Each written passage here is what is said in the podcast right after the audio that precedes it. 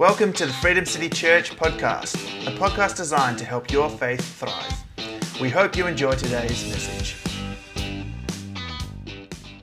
All right, we're going to continue a series this week called The Way of the Kingdom. And if you haven't been here previously, The Way of the Kingdom basically talks along the lines of we live in, in a time and a, in a place where the kingdom of God has come and is coming. The tension of the now and the not yet. The tension of heaven in the future versus heaven that can be here now through the Holy Spirit.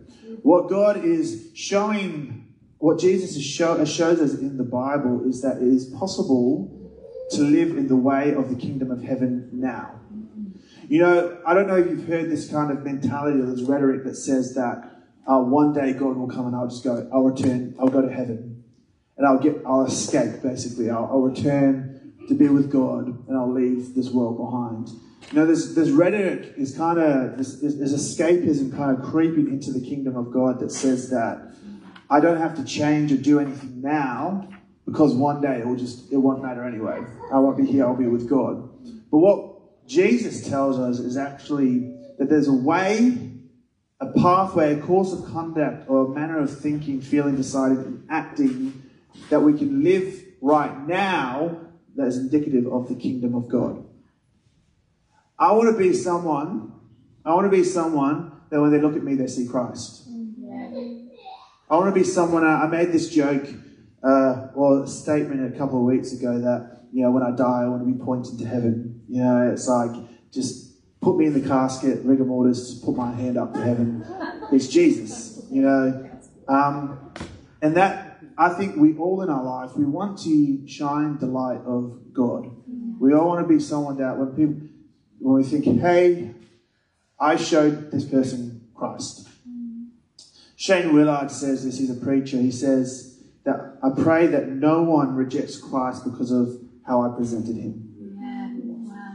I pray that no one rejects Christ because of the way that I presented him. And this comes down to your course of conduct, your way of thinking, your deciding, your acting. But what we talked about was we talked about, because we have to look at Jesus. And that's why we talked, sang that song, uh, May I never boast anything but Jesus Christ. You know, we have to look at Jesus to get our way, our pathway, our way of doing things. So, if we look at Jesus for a way of doing things, what we have to understand in the biblical time was that there was a kingdom of God, there was an opposing kingdom.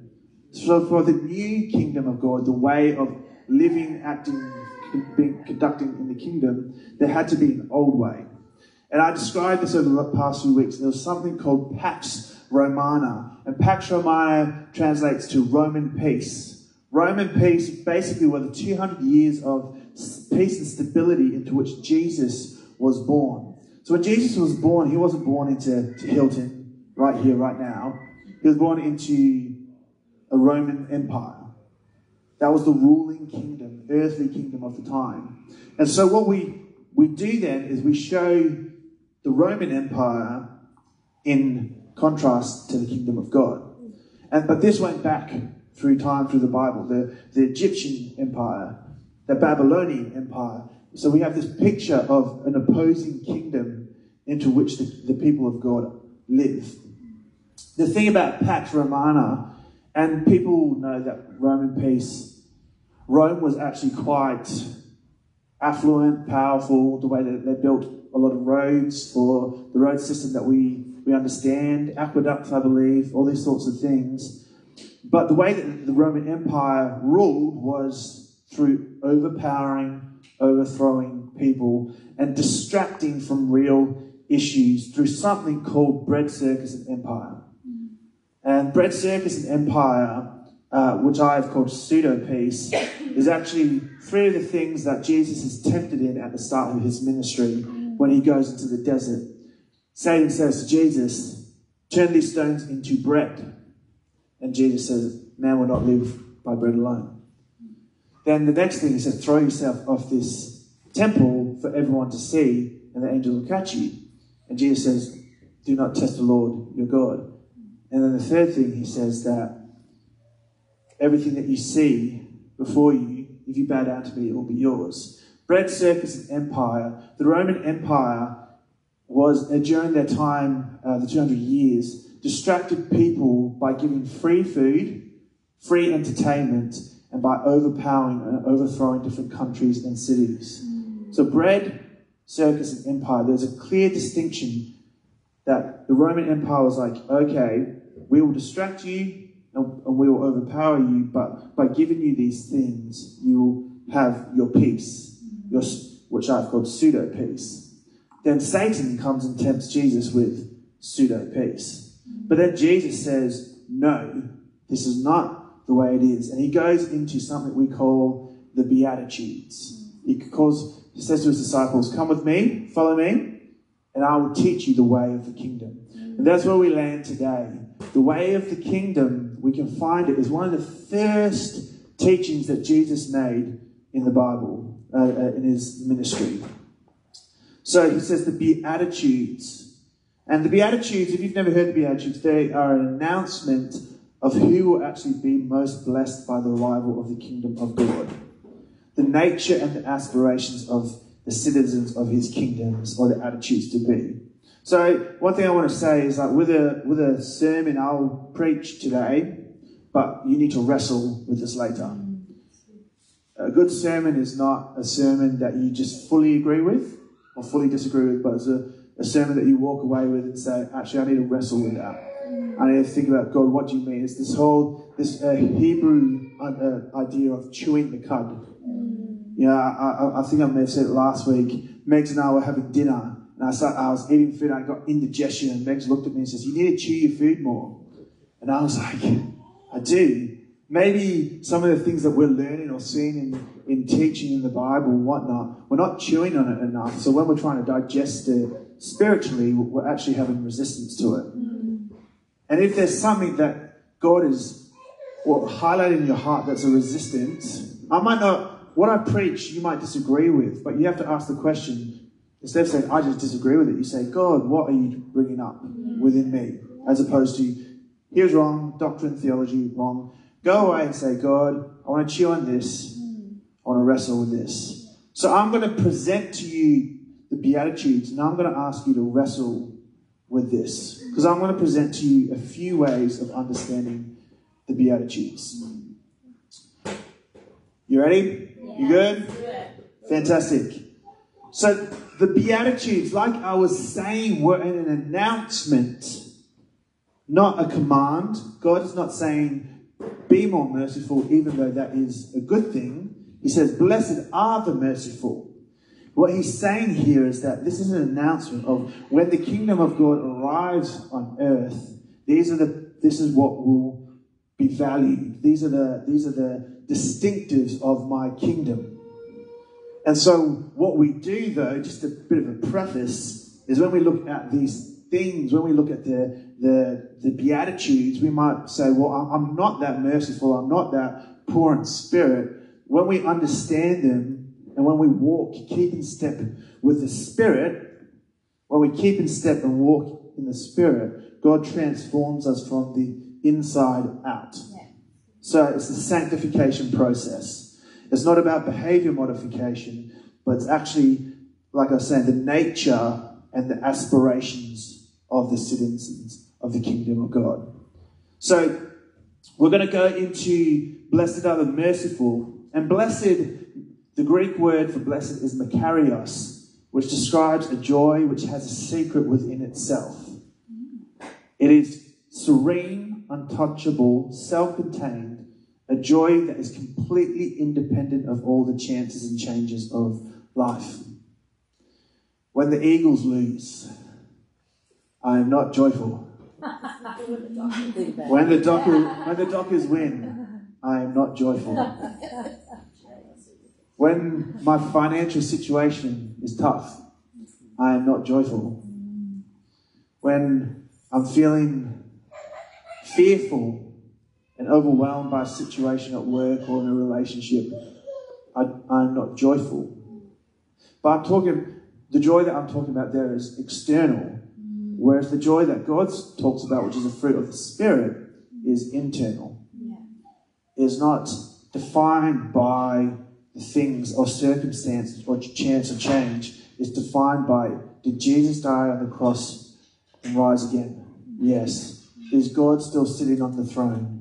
Yes. Therefore, there's a joy, a peace, and under- that surpasses understanding. Can I ask that question? I know it's a bit of an ambiguous question, but in your life, is God still on the throne? Is God still God? Because so often when, when we don't feel that way, we wrestle control back of the things in our life. Whereas this joy comes when we, we recognize that God has never fallen off the throne. Ah, blessed are the merciful, for they shall receive mercy. In comparison to some of the other Beatitudes, this Beatitude's meaning is actually a lot more straightforward. Like I've, I've said in the past, that the Beatitudes weren't actually preached in Greek, they were preached in Aramaic. And Aramaic and Hebrew have similar roots within their, their, the original meaning and original words. But when you actually extrapolate uh, I think I showed you last week, when you extrapolate it, some of it sounds weird new agey, but so what we often do in the, the church with our English understands, we take it through a filtering process and bring it to a place where it's clean, it's squeaky, and we can understand it. Whereas God is wanting us to actually look at these things and wrestle with them because when he was saying, Blessed are the merciful, for they shall receive mercy, the context in which he said it was that he was surrounded by his 12 disciples, and then there was a, group, a group of Galileans who were around there, and the Galileans were known as lower class citizens. A group of Galileans were sitting around watching as well. And then within them were the, the, religious elite and the political elite were watching as well. So they were watching. So Jesus is, he's talking to, it's like I'm talking to you guys right now, but there's a whole bunch of people outside looking in the window being like, what are they talking about? What is this way of the kingdom that they're talking about? And when Jesus said this, he said this not just to speak to his disciples, but to also to speak to anyone who heard. So when he says, Blessed are the merciful, for they shall receive mercy, he's talking about if you show mercy to others, you'll reap what you sow. But, and we have to understand that the Beatitudes were a window into the inner life of Jesus Christ himself. So would you say that Jesus was merciful? Would you say that inherently that he was merciful, that he was known as a merciful person? I would 100% say that. He is a merciful king. And he is saying that the mercy is essential to the kingdom of God. And mercy, when you break it down, is actually known as forgiveness and compassion. Mercy is not this, not this, how would you say, it's not this understanding where we just, we're just nice to people. Mercy is forgiveness and compassion.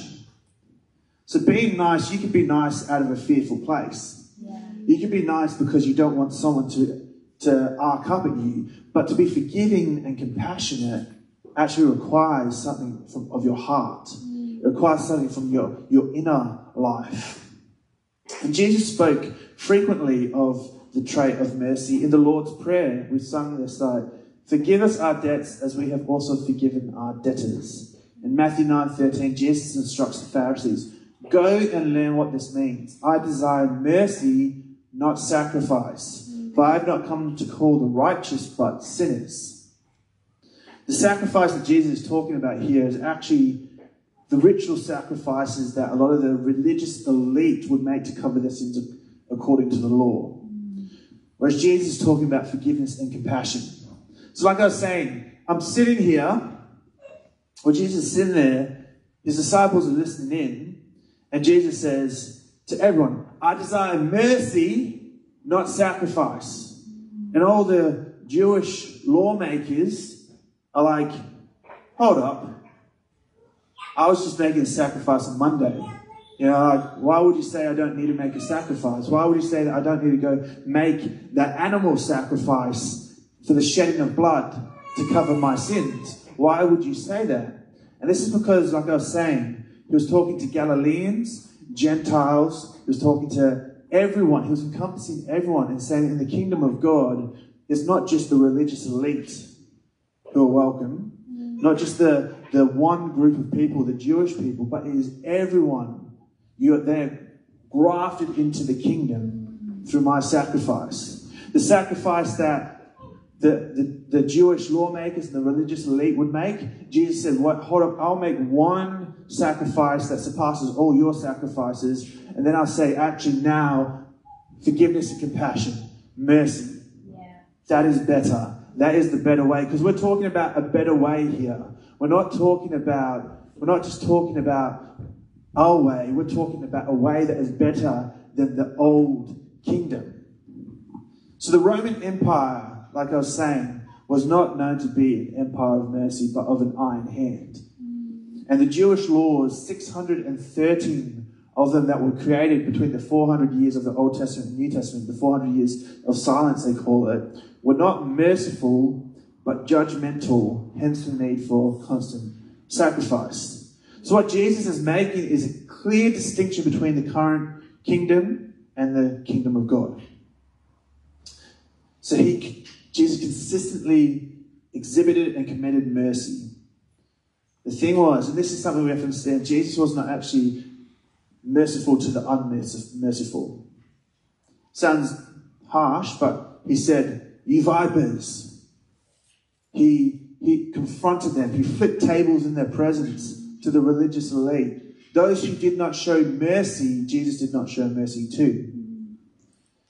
He then showed mercy to everyone on the cross, but he was exhibiting and showing a way that in the kingdom of God, that anyone who claims to be of God's family must be inherently merciful, forgiving, and compassionate to others.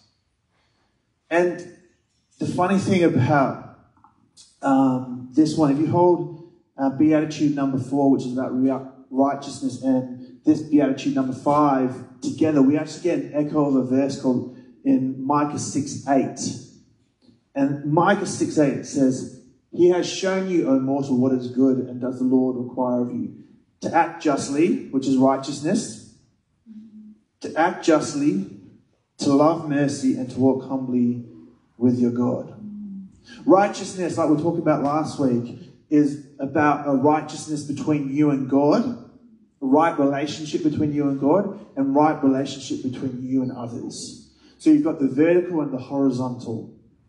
So righteousness, justice, righteousness, just, justice within relationships amongst you, between you and God and you and others, and mercy. So justice and mercy, when put together, shows what God has said is what the Lord requires of us. But Jesus is also exhorting because he the reason he preached number four and number five back to back is because he's asking us to carry a tension of justice and mercy because without justice, mercy just becomes nice.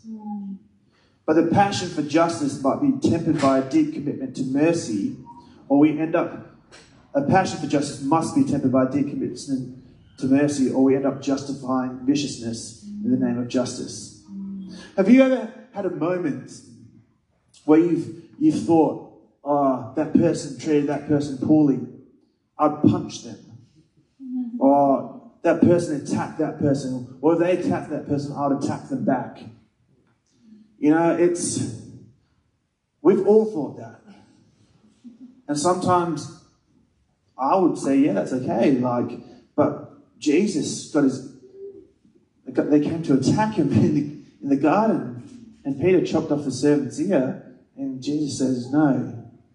He heals it here, he says, it's not through violence, it's not through viciousness that people will understand the kingdom or the gospel. It is through mercy, forgiveness, and compassion. And that, that, that, that verse that, that turned the other cheek was actually Jesus was actually looking at a Jewish idiom. They say, just turn one cheek, and that's as far as it went. Jesus takes it further and says, turn the other cheek. He's taking it further and he's saying this understanding that we have is that there's a limit to my mercy because justice is so important. But if we don't have the tension of justice and mercy, we're just going to be too kind and nothing's going to actually change. But if we are so focused on justice without mercy, we start saying, well, that terrorist deserved it.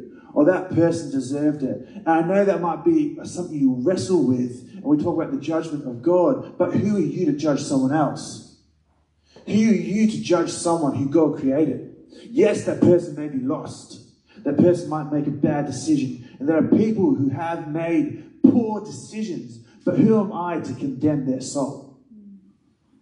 Justice and mercy cannot live without each other because we have to act justly and love mercy. And like I wanted to show you this next slide.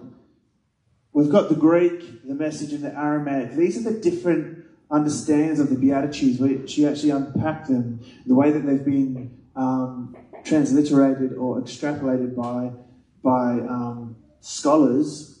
The message by Eugene Peterson says, You're blessed when you care. At the moment of being careful, full of care, you find yourselves cared for. Happy are those moved to help someone in need. They'll experience, be shown the comfort they grieve. The thing is, the Eugene Peterson and the Greek, Jesus spoke in Aramaic and Aramaic has Hebrew roots.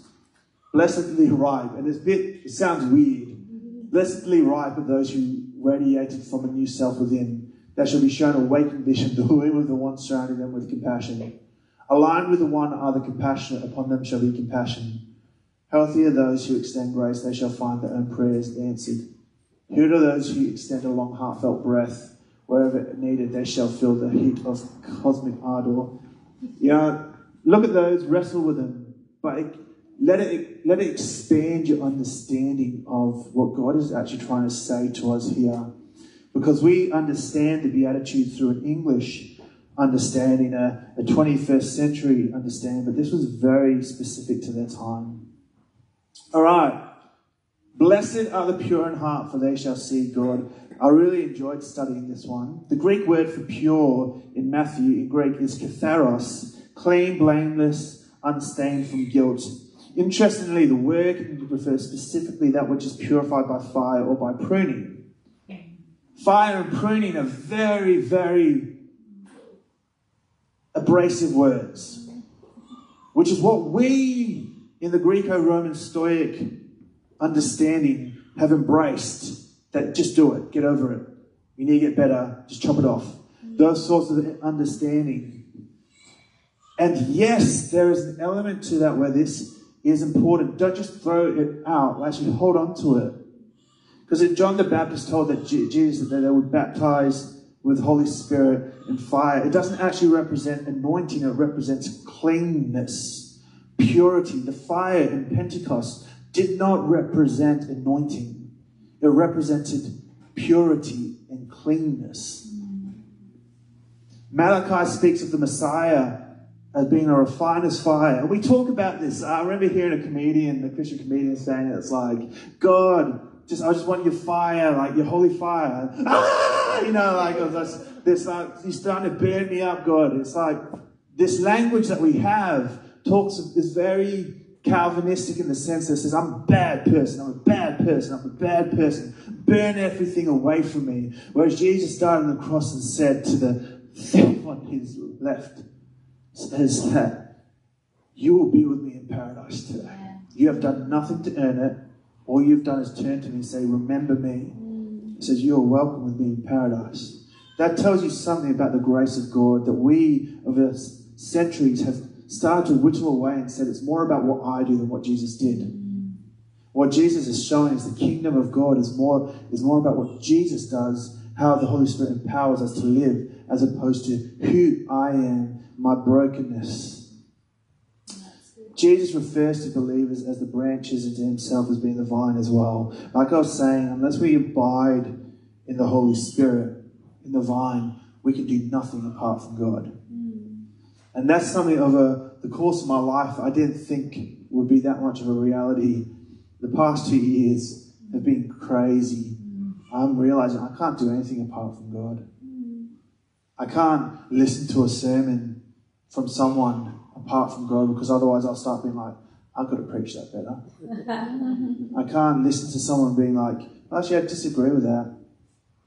And I start judging the person as opposed to going away and wrestling with it. Mm. With the Holy Spirit inside of me, there's a purity. Yeah.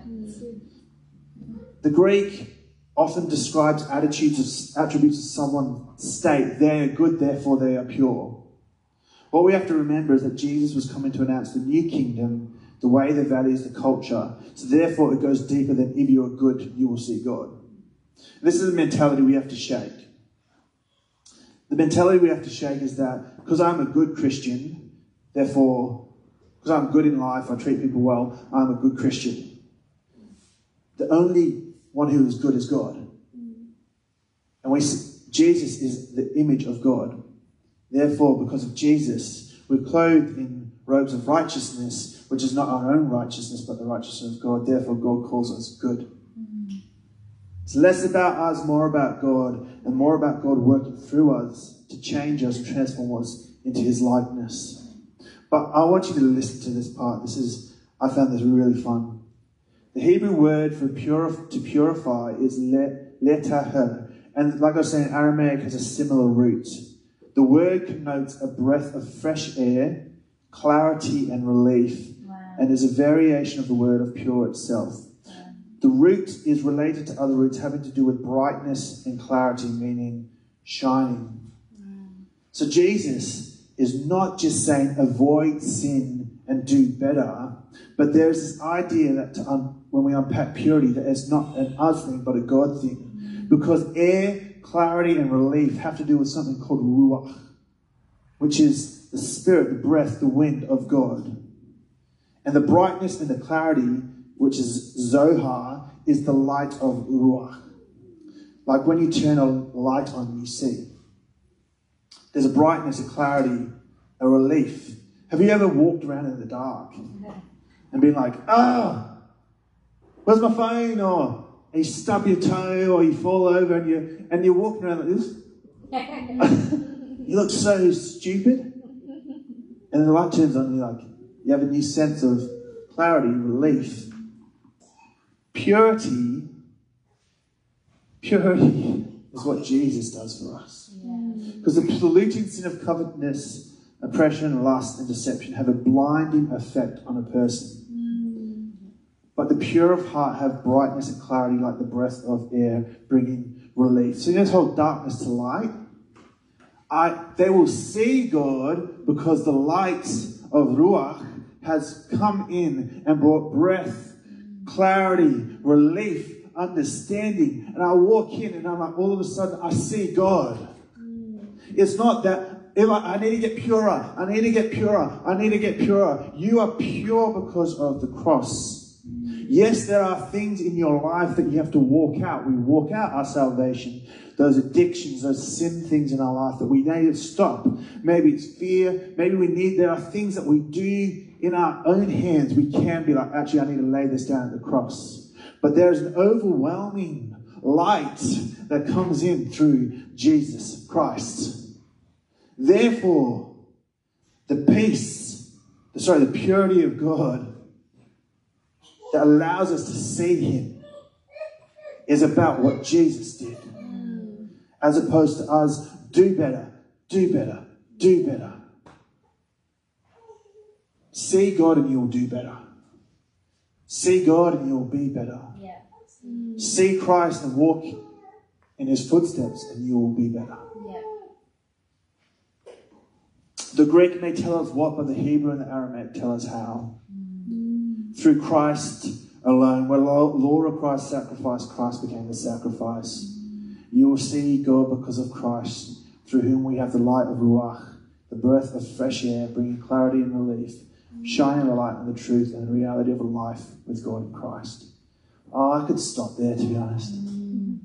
Oh, actually makes me quite emotional.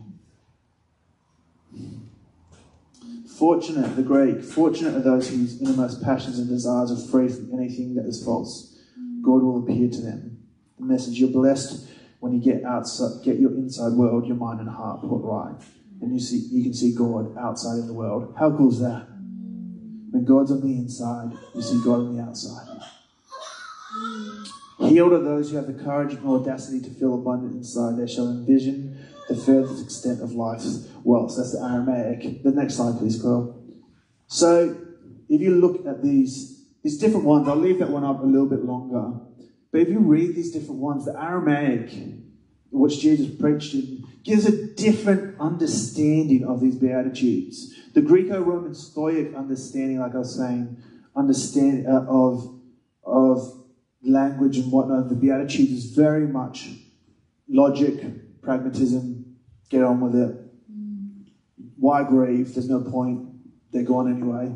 You know, that's the kind of, whereas Jesus is always about your heart.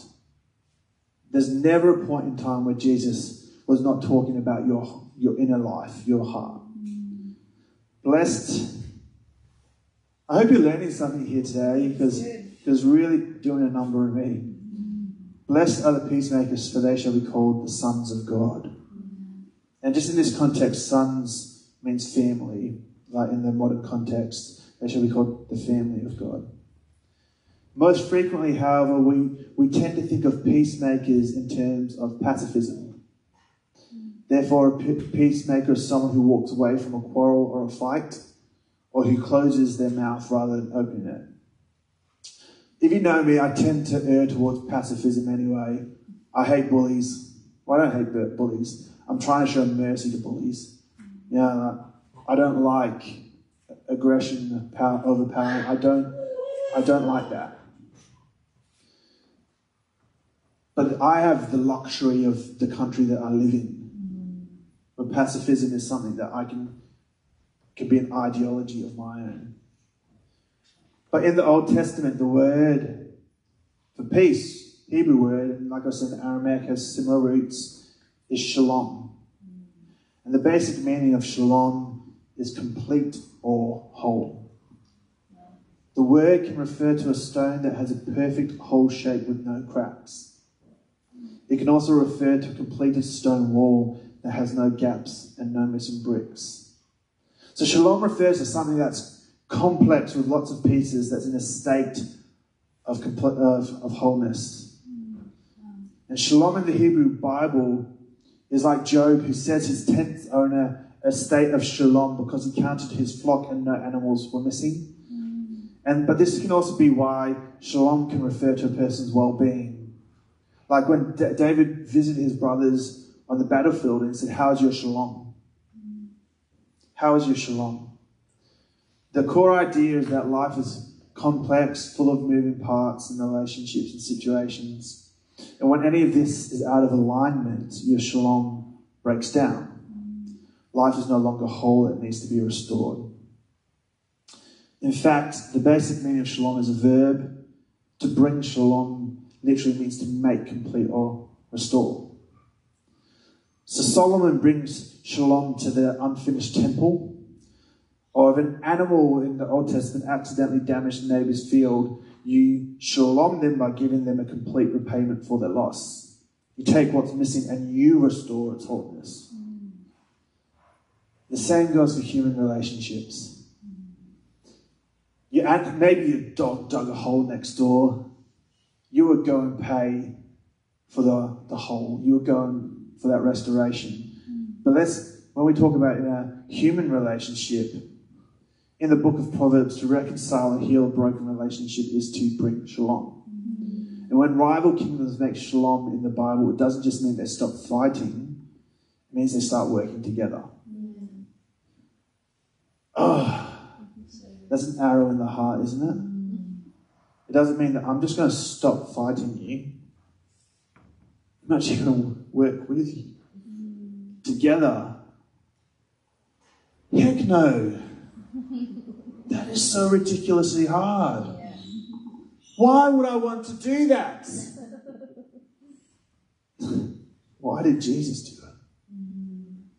The state of shalom is what God Jesus said to his the Israelites, the, his chosen people, bring shalom, bring shalom, bring shalom. But it rarely happened. So when Isaiah, he looked forward to a future king, a prince of shalom. And his reign would bring shalom with no end, a time when God would make covenant of shalom with his people and make all right wrong, all right all wrongs and heal all that's been broken. So, how do we understand this message that Jesus is preaching?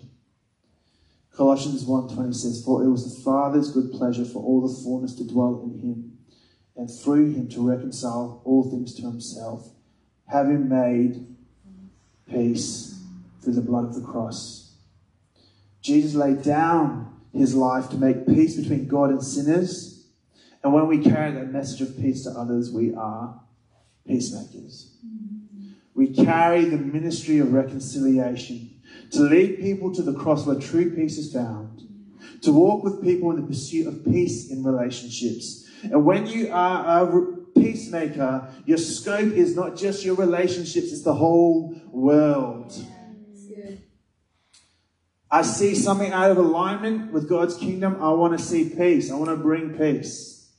I want to bring the ministry of reconciliation. Maybe you've got a burning to go overseas, or maybe you have a burning in your heart to reach out to someone who's hurt you just to say, I forgive you.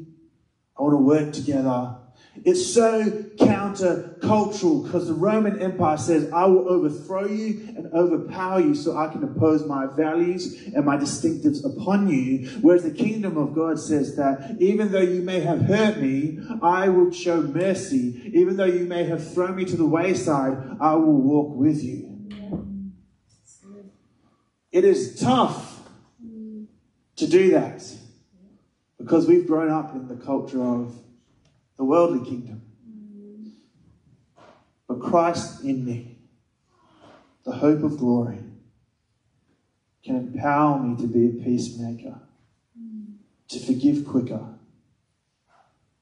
to anger slower,